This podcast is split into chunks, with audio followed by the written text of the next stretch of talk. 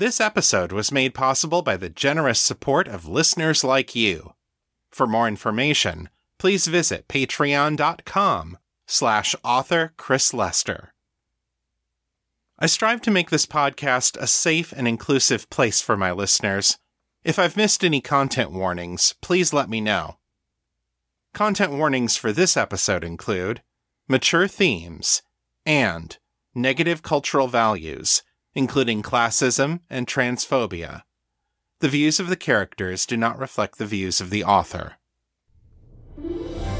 You're listening to The Raven and the Writing Desk, the weekly podcast about the writings of Chris Lester and Liminal Corvid Press. This is episode 352. Hello, everyone.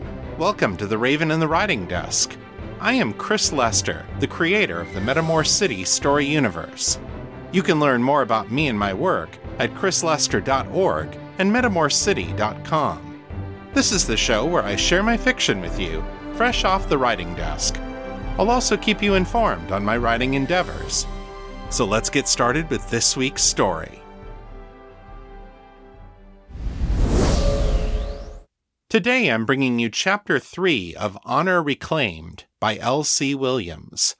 If you're new to the show, go back to episode 350 to hear this story from the beginning. As I mentioned last week, I've fallen behind on audio production lately, so I'm skipping the recap this week in order to catch up. Here is Chapter 3.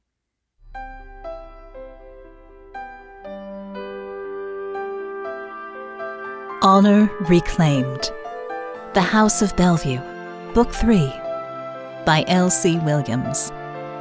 Narrated by Vivian Ferrari.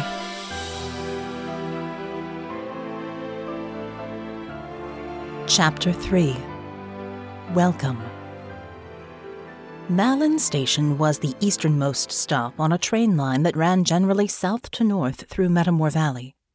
Seated in a narrow defile that ran half a mile northeast from the valley proper, Malin had been an important base camp for mining expeditions into the western end of the barrier range.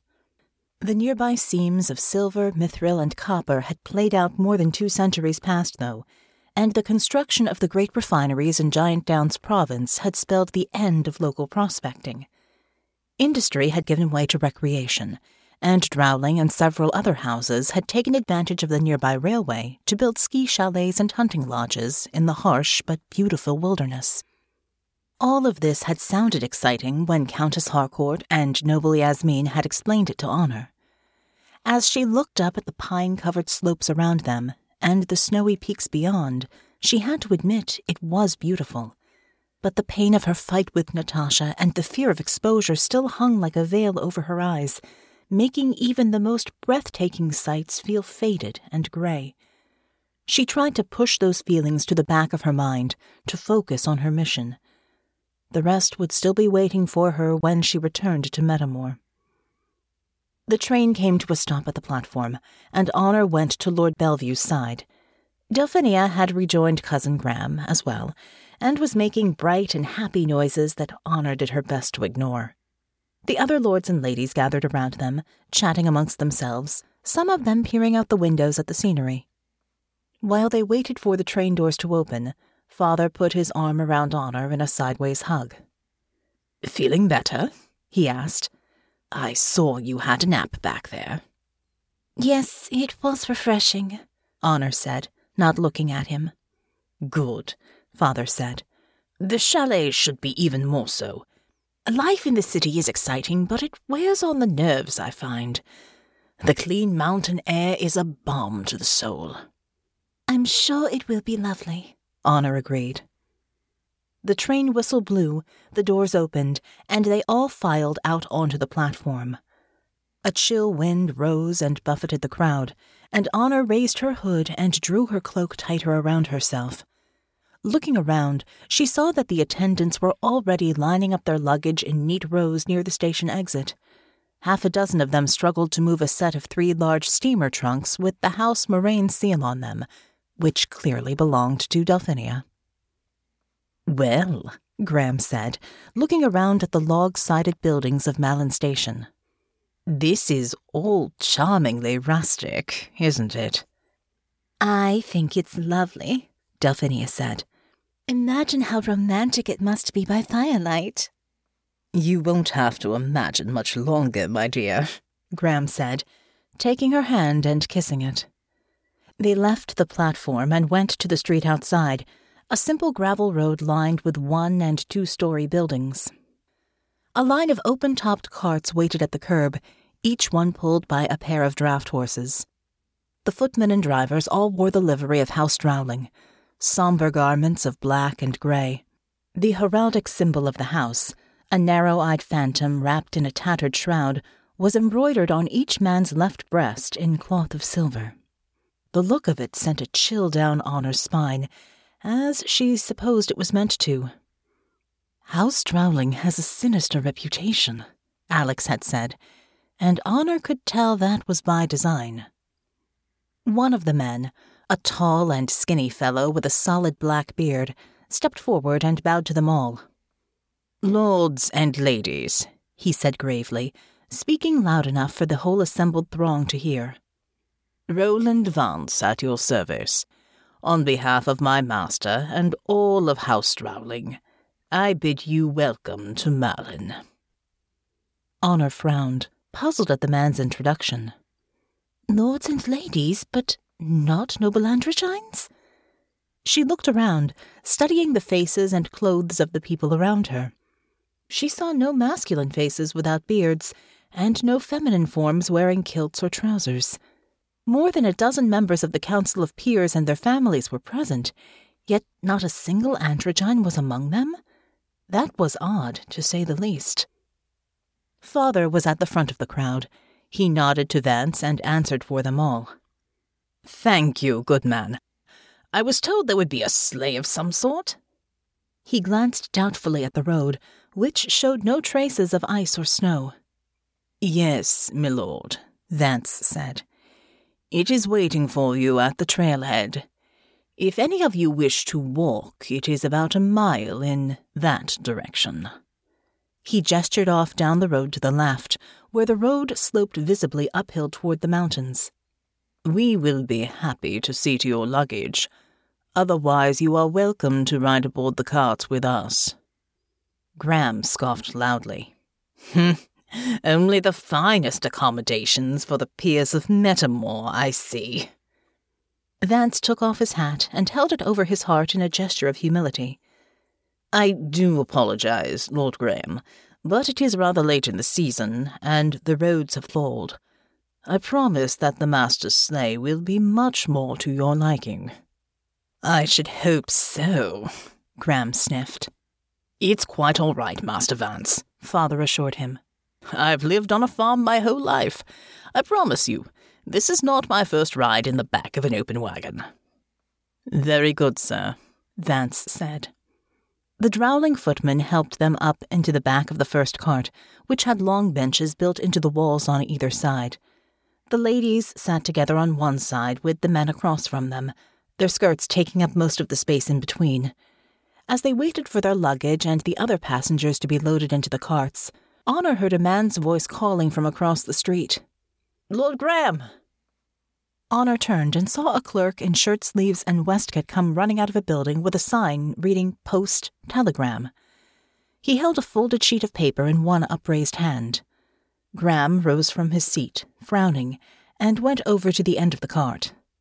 Yes, man, what is it? Telegram for you, sir, the man said, passing up the piece of paper. Graham grunted acknowledgement of this, took the paper, and idly tossed the man a quarter mark as a tip. He opened the paper with his back to Lord Bellevue, and Honor saw his eyes light up with sudden excitement. A hard, sharp edged smile crept onto his face. Is everything all right, cousin? Father asked. Immediately, Graham mastered himself taking on an expression of sober regret. He turned around and bowed his head to Lord Bellevue. I'm terribly sorry, my lord, but it appears I shall not be able to accompany you tonight, Graham said. I've just had an urgent summons from my superiors at Army Logistics. My presence is requested and required back in the city. What? Delphinia cried, sounding dismayed. Darling, you can't mean to leave me here all alone. Graham turned back to Delphinia, taking her hand in his. I am afraid that duty calls, my dear. If all goes well, I expect to rejoin you at the chalet tomorrow morning. In the meantime, I trust that Lord Bellevue and Cousin Honor will keep you in good company. He raised Delphinia's hand to his lips and kissed it, which made her coo and put her free hand over her chest. Several of the ladies around them made approving sounds at this display of chivalry. Oh, very well, Delphinia said, sounding regretful but charmed despite herself. But do hurry back, won't you? I shall make every effort to do so, he promised. Honor, for her part, was still wondering about that sudden flash of emotion she'd seen cross his face. How very curious, she said, trying to sound less suspicious than she felt. What sort of business requires the urgent attention of an army logistics officer? And not a particularly good one, she added silently. Graham showed her a condescending smile. I'm afraid the answer to that is classified, dear cousin. State secrets, you know. But don't worry your pretty little head about it. I have the matter well in hand. This was more open scorn than Graham had shown her in recent memory, and Honor found herself bristling with anger. Half a dozen barbed replies came to her mind, but she bit them back and showed him a bland, inoffensive smile. Graham had already dismissed her from his attention, though, turning to face Lord Bellevue once more. By your leave, my lord, he asked. Father's expression was distant and troubled. He clearly had the same question Honor did. After a moment, though, he visibly gathered himself and focused on his scion. Very well, Lord Graham, he said. Safe travels to you. And to you, sir. Graham made one more bow, then exited the cart and headed back toward the station. The train was preparing to depart, but he would still have time to buy his ticket and board before it left. She thought she saw a new spring in his step, a vigor in his movements that was very much out of character for him. Whatever was in that telegram he had received, Cousin Graham apparently thought it was especially good news. The last of the trunks was loaded aboard, and without fanfare the carts began rolling up the street. The wind continued to blow, sharp gusts that bit at Honor's cheeks and made her nose and ears tingle and ache. As Vance had promised, though, it was not a long ride to the trailhead. Less than a mile north of the station, the gravel gave way to ice and hard packed snow. Ahead of them, parked in a broad circular apron at the end of the road, stood House Drauling's carriage sleigh. It was a beast of a machine, ten feet high and more than twice as long, mounted on four sets of heavy steel skis. Four rows of padded benches sat behind the driver, all enclosed by a canvas top and side curtains to shut out the wind. A three tiered luggage rack behind the passenger cabin provided plenty of space for everything they had brought with them, even Delphinia's oversized trunks. A team of six powerful looking draft horses stood at the front of the sleigh, each of them wearing a set of wood and iron snowshoes attached to their hooves. Honor climbed aboard with the aid of Drauling's footman, and was surprised to find it pleasantly warm inside. Heat radiated from a large stone mounted to the canopy, its surface etched with runes that glowed a fiery orange red. Oh, this is much more to my liking, Delphinia said, as she climbed into the back seat next to Honor. Honor shot her an annoyed look. You know, Delphinia, she said under her breath, there is more than enough room for us to spread out if you wish. Delphinia smiled sweetly at her and took her hand. Oh, but I could not bear to be separated from my dear roommate, she cried. Honor rolled her eyes and said nothing to this. Delphinia leaned in close and whispered into her ear. This is a brilliant stroke of luck. With Lord Graham out of the way, we can spend much more time gathering intelligence without drawing suspicion. Honor thought back to Graham's face and that triumphant look when he read his message. Remembering that expression sent a fresh wave of cold through her, the heating stone notwithstanding. I hope you are right, she murmured. When everyone was aboard, the sleigh ground slowly into motion, the bells on the reins jingling, the snow making an eerie whispering grinding sound as it crushed beneath the skis. At the front of the carriage, a small crystalline globe floated free of its cradle and rose above the heads of the passengers. There it began to spin and glow, humming softly, and over the course of a few seconds the canopy shimmered and became transparent. The nobles oohed and awed as the majestic scenery spread out before them.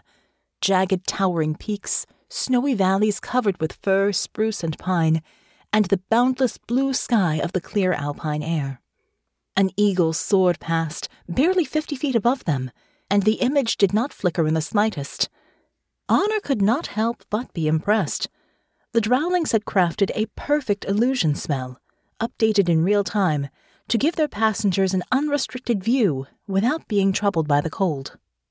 Drauling's horses kept a slow and steady pace as they wound up the trail into the mountains.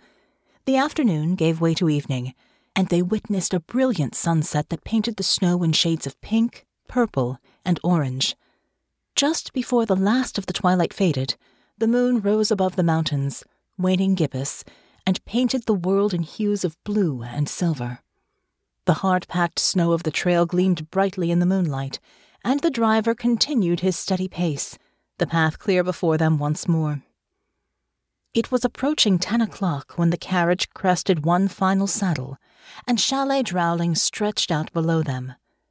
Dozens of dark buildings stood nestled among the trees of a small valley, their roofs white with snow, their windows gleaming yellow with mage lights. Thin plumes of smoke rose from a dozen chimneys, promising a warm and cozy reception. A line of enchanted globes stood atop cast iron poles on each side of the trail, ten yards apart, lighting the way down the mountainside and into the village below. As the sleigh came over the saddle and began making its way down this path, a streak of silver white fire shot into the air from somewhere in the woods below. It exploded high above them in a burst of light, and a sound like meat sizzling on a hot griddle.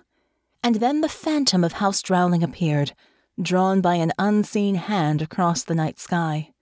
Below it came a message, in letters at least fifty feet high Welcome, friends.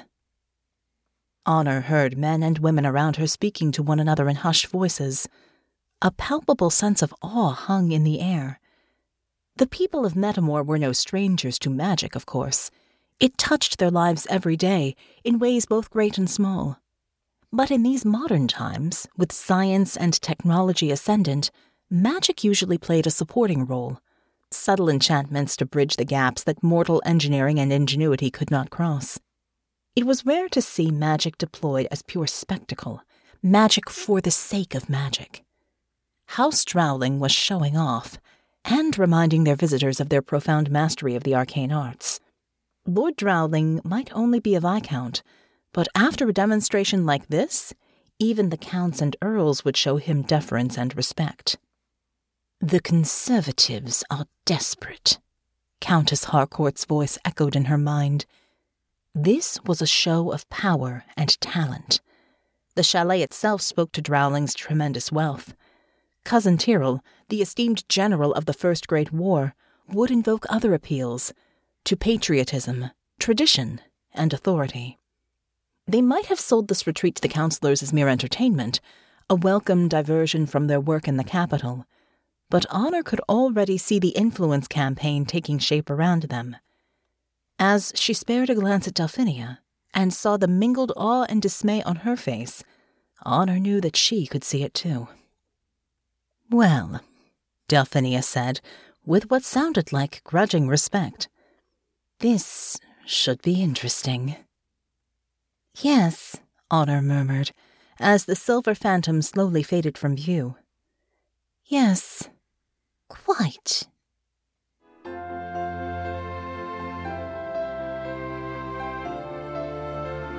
And that's the end of chapter 3. Come back next time when Natasha and Alex meet the members of a veteran support group, as well as its mysterious benefactor. Chapters of The House of Bellevue will be released at a rate of one chapter per week for 51 weeks. If you'd like to listen to it faster, all three books are available now on Amazon and Audible. To learn more about these characters and their world, please visit www.authorlcwilliams.com. Markus Zusak said, There would be punishment and pain, and there would be happiness too. That was writing. So, let's see how my own journey is going this week. Here's your weekly writing report.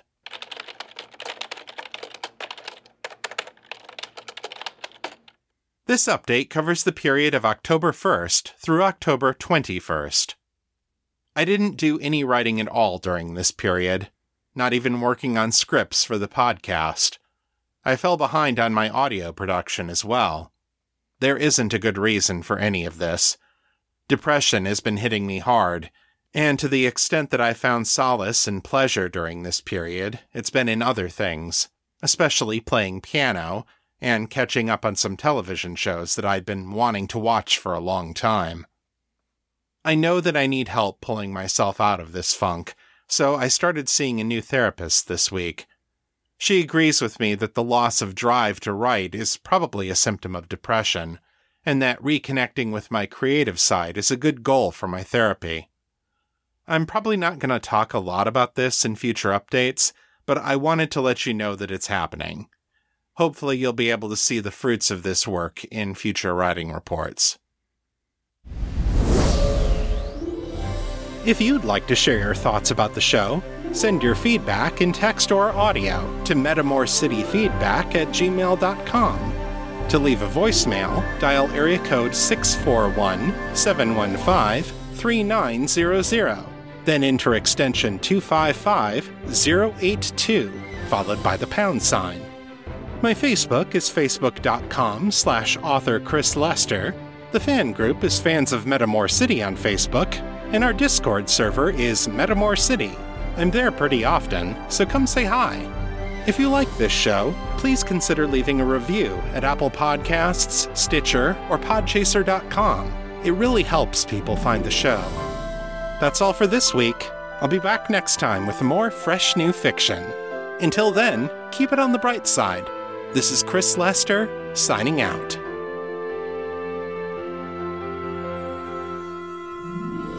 The contents of this podcast are copyright 2022 by Chris Lester and Liminal Corvid Press.